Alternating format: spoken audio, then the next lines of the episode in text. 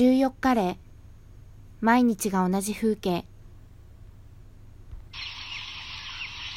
今日も暑い。ひなはそこかしこで口を開けて激しい呼吸を繰り返している。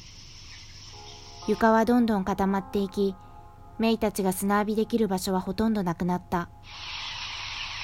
外に出ることができない。外の景色を見ることすらもできない。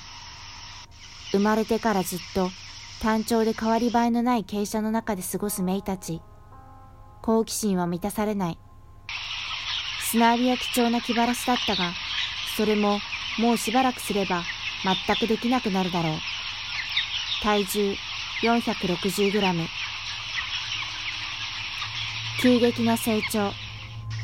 短期間で急激に成長するよう品種改変されてきた肉用のブロイラー系たちは骨格構造が成熟するよりも速いスピードで体重が増加します。そのため腰や膝の関節骨格が体を支えることができなくなり脚弱さらには歩行困難に陥ることが珍しくありません。動物愛護法に違反した行為。動物の愛護及び管理に関する法律では鶏は愛護動物にあたります。今日もメイたちは動物愛護法違反の虐待を受けている可能性があります。従業員は故意に虐待をしているのではなくオーナーがそのような環境を用意し行わせているということです。怪我をしたヒナを治療しない行為。第44条2項。